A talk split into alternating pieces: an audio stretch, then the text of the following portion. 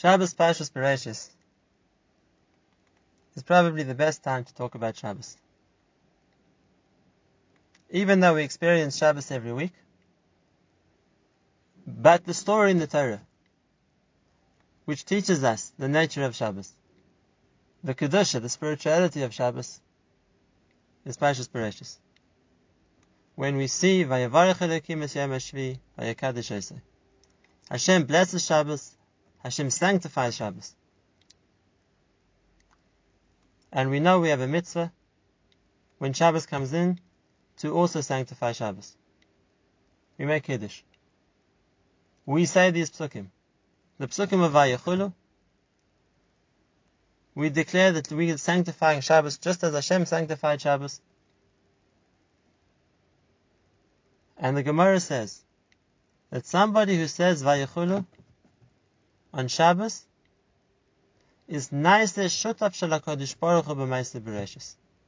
He becomes a partner with Hashem in the creation of the world. Now, when Chazal give compliments, they don't choose random words. And if in this case the person who says Vayechulu when he makes Kiddush on Friday night, his level is he becomes a partner with Hashem, we have to understand what's special about Kiddush. In what way does it make a person a partner with Hashem? And if we're going to add to the question, by the time Shabbos comes in, the world is complete. Hashem has completed everything He wanted to do. What's there left for a person to partner in? What was missing in the world that a person's contributing as his part of the partnership? And the aside, the principle is that we're not a partner with Hashem in creating the world. Hashem did that all on his own. Man was the very final thing he created. After everything else had already been put in place. And come Shabbos, the active element of creation is over. But there's another area. And in that, a person partners with Hashem. And that is, very simply, the world was created for a reason. The world was created for a reason. And the reason was that people should be able to look into the world and recognize that it has a creator. People should be able to see in the creation the detail, the magnificence, the order, the precision, and come to the realization that there's a creator.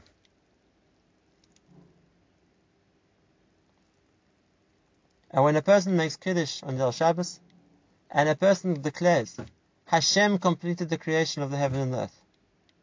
Hashem built the whole world. Then he's fulfilling the role that a person was meant to have. The book is like a, the world is like a book which was written, and the person is the one to read it.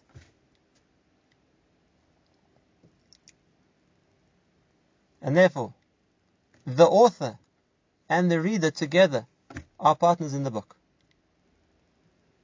It was written in order to be read. But the world can also be misread. There are two kinds of mistaken readings people have when they look at the world. There are two ways to misunderstand it.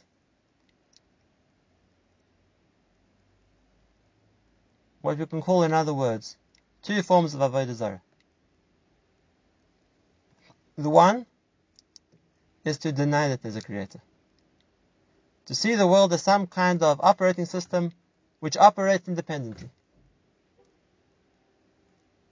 And deny that there's a creator who's running the system. The avodah zarah of kfir, what we call heresy, the avodah zarah of science, the Avodah Zarah of seeing the world as something which runs on its own.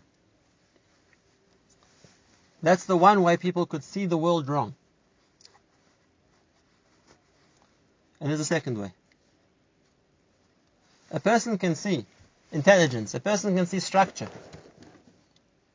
But instead of attributing it to one Hashem,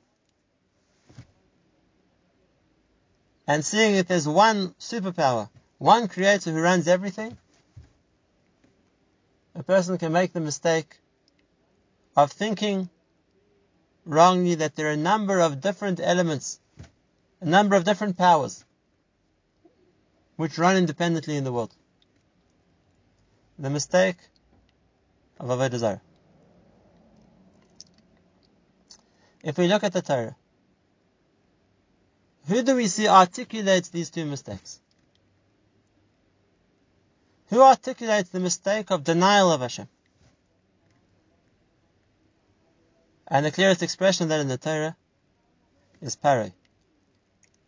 When Moshe is sent with his first message to Paro, he says, So says Hashem. And Paro interjects, Me Hashem! Who is Hashem? I don't, I don't know of Hashem.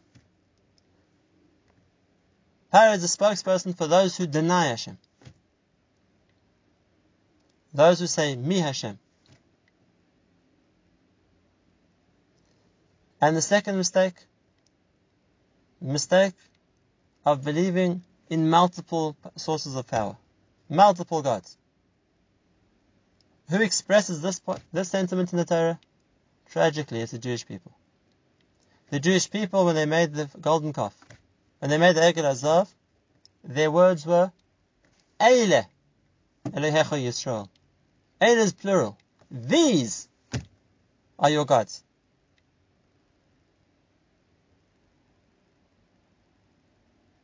Both of these misread the Bria. Paro looked into the Bria and saw to a Bria creation a system devoid of Hashem. And those who worshipped the golden calf looked at it and saw it as having multiple sources of power. Paro says me, and the calf worshippers say Eile.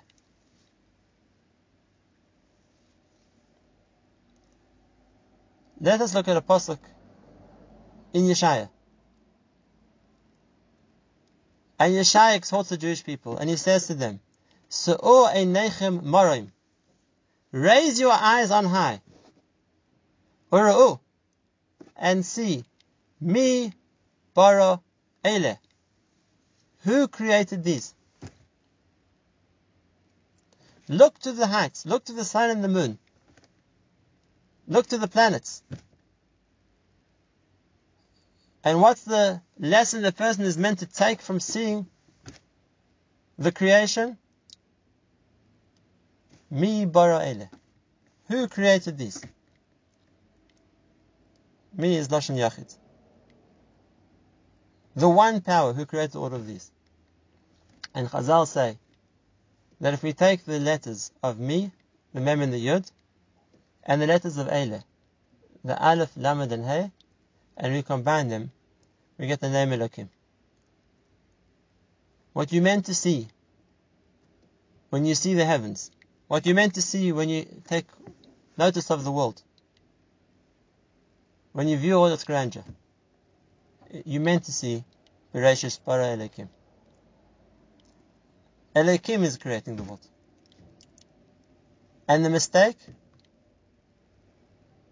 is to get stuck on the me or get stuck on the ele. And therefore, when a person makes kiddush, and a person sees past both those problems, sees beyond that, and he can say, "Vayachal hashvi," we call melachta sherasa. I see that there's a creation, and Hashem is the creator. He's reading the lesson right and therefore he becomes a partner with Hashem in creating the world. For him, the world was written. It's to him that the world is turning to be understood. And this brings us to the second major event of Parshas Bereshis. if the first is the creation, the second is the downfall of Adam HaRishon.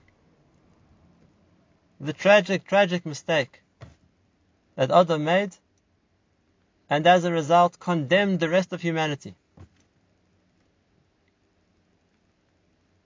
to lose the level he had had before. And we need to understand what was Adam's mistake. And as much as we can, we understand only a glimpse of what possibly could have been the tremendously high level Adam Rishon had had. But that itself only makes the question stronger. How could Adam fall? He didn't have a Yetzer Hara. He didn't have an evil inclination. It wasn't from stupidity or lack of intelligence. So how could Adam make a mistake?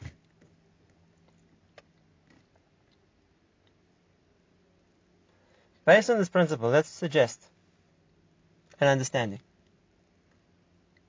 We know that in the setting when a person is trying to verify facts, what happens? In a courtroom. In a courtroom, when you have two different people arguing different sides of a story. The plaintiff claims one version, the defendant has a different one, and it's now the responsibility of the judge to listen to both sides, examine them, and then come to a conclusion which one is true. What's the job of a judge? If a judge would only hear one side, if a judge would only pay attention to one of the arguments, he's not a judge. The duty of a judge is to listen to both sides, impartially. Hear what they have to say. Weigh up the validity of each argument, and then come to a decision which one is likely to be true.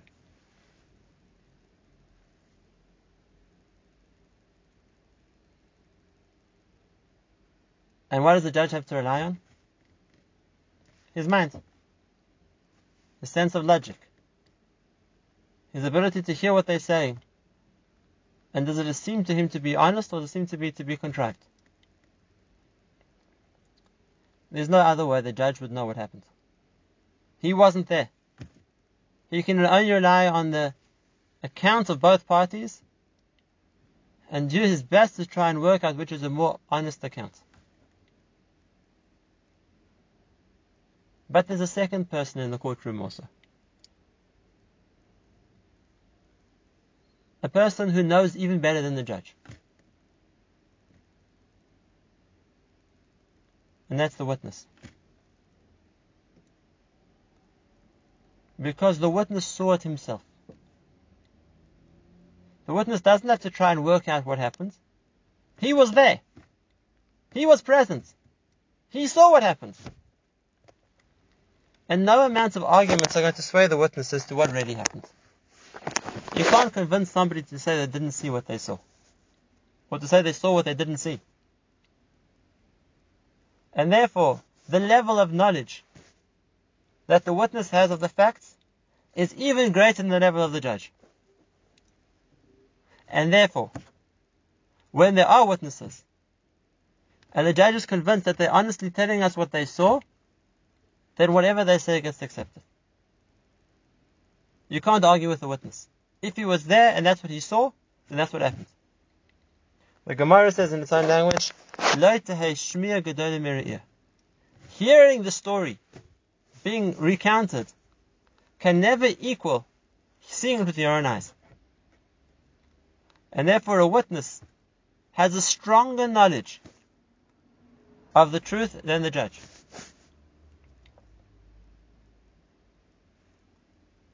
And with that understanding, I'd like to suggest a novel way of understanding the mistake of Adam Rishon. Adam knew that his job as a creation, as being created, was to recognize the Creator. That's the mission that Hashem assigned to man.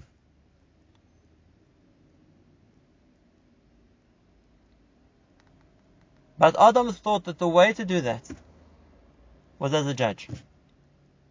Look at all the options. Weigh up the validity of each one. And then come to a conclusion. Come to a conclusion that this is the most logical option. A decision that this is the truth. And therefore, in order to arrive at that conclusion, it's not enough to hear just one side of the story. You have to hear both. If a judge has one example, one case, put forward by one of the two parties, and he says, right, I'm convinced he's telling the truth.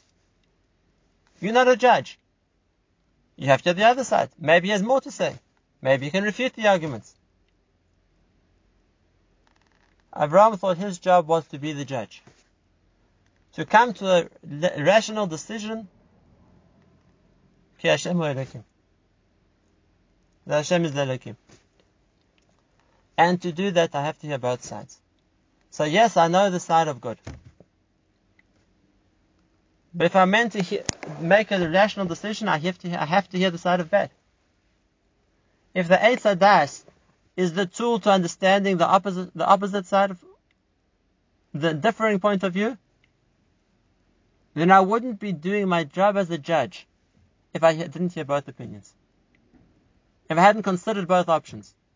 And then of course, the side of Toiv says, don't touch the right, it's bad. But what does the side of bad say? Maybe it has merit as well. And if it's my job to be the judge, then I have to hear both sides. And what was it? What and now? That's a good argument. What was Adam mistake? Why was he wrong? The human being is created to see Hashem in the world. A judge does need to see both points of view. Where was Adam's mistake?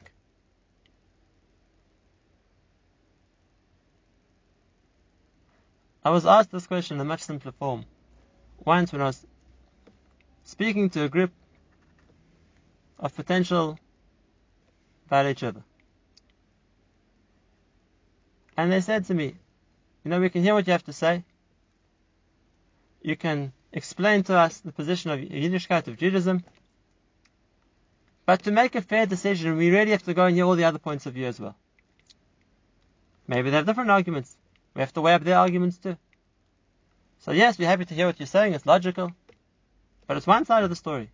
What do the Christians say? What do the Muslims say? What do the Buddhists say? To make a balanced decision, we have to hear all points of view. You can't be a judge without hearing both sides. And coming back to where we started. So what was the mistake? Where was Adam HaRishon wrong? And the answer is, Adam made a critical mistake. It's your job to come to a recognition that Hashem's in charge.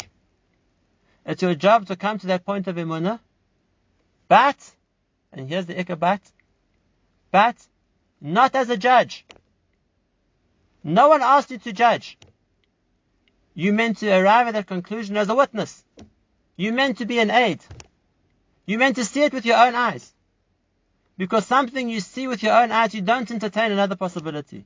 You saw the truth yourself. Yes, you meant to see Hashem. Exactly the way the Navi Yeshaya says you meant to see Hashem. Use your eyes to see. And look who created all of these. And if it's so clearly visible, you're a witness, you're not a judge. A witness does not entertain other possibilities. He saw what he saw. And Moshe tells the Jewish people the same thing. When he's going over the principles of Emun in Parshas Devarim, Chumash Devarim, Moshe Rabbeinu says, Ata hor das, ki Hashem. You were shown. Hor you were shown. You saw it with your eyes. And therefore you know, Ein Od There's nothing else. We know every time we say Shema, we notice that the ayin of the word Shema. and the dalid of the word echad are enlarged. Ayin and dalid together make the word aid, witness. We're giving testimony. Hashem Elokeinu Hashem Echad. It's not, we're not delivering a verdict. We aren't meant to be judges. We're meant to be witnesses. And it's the Pasuk. The Pasuk says, Atem Eidai Vanikel. You are my witnesses. And I'm, in, I'm the God. And that's the principle of Vayichulu. That's the rectification of the mistake of Adam HaRishon. When a person says Vayichulu, he's not coming to pass judgment. He's coming to give evidence. The halacha is when a person says Vayichulu in shul, he should stand up. He should say it with somebody else because it's giving edus. It's delivering testimony.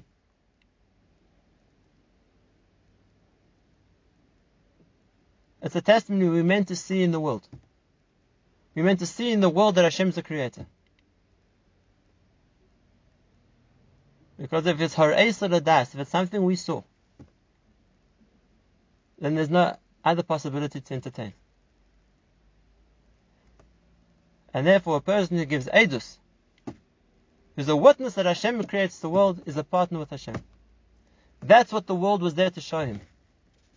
That what was there for him to see. Raise your eyes on high. Who created all of this? See it and put the pieces together. Mi bara You'll see Elokim. You'll see that Hashem created the world. And that's the edus that we give as Klal Yisrael on Shabbos. And that way we fulfill our duty as recognizing Hashem and we become partners in the point of creation.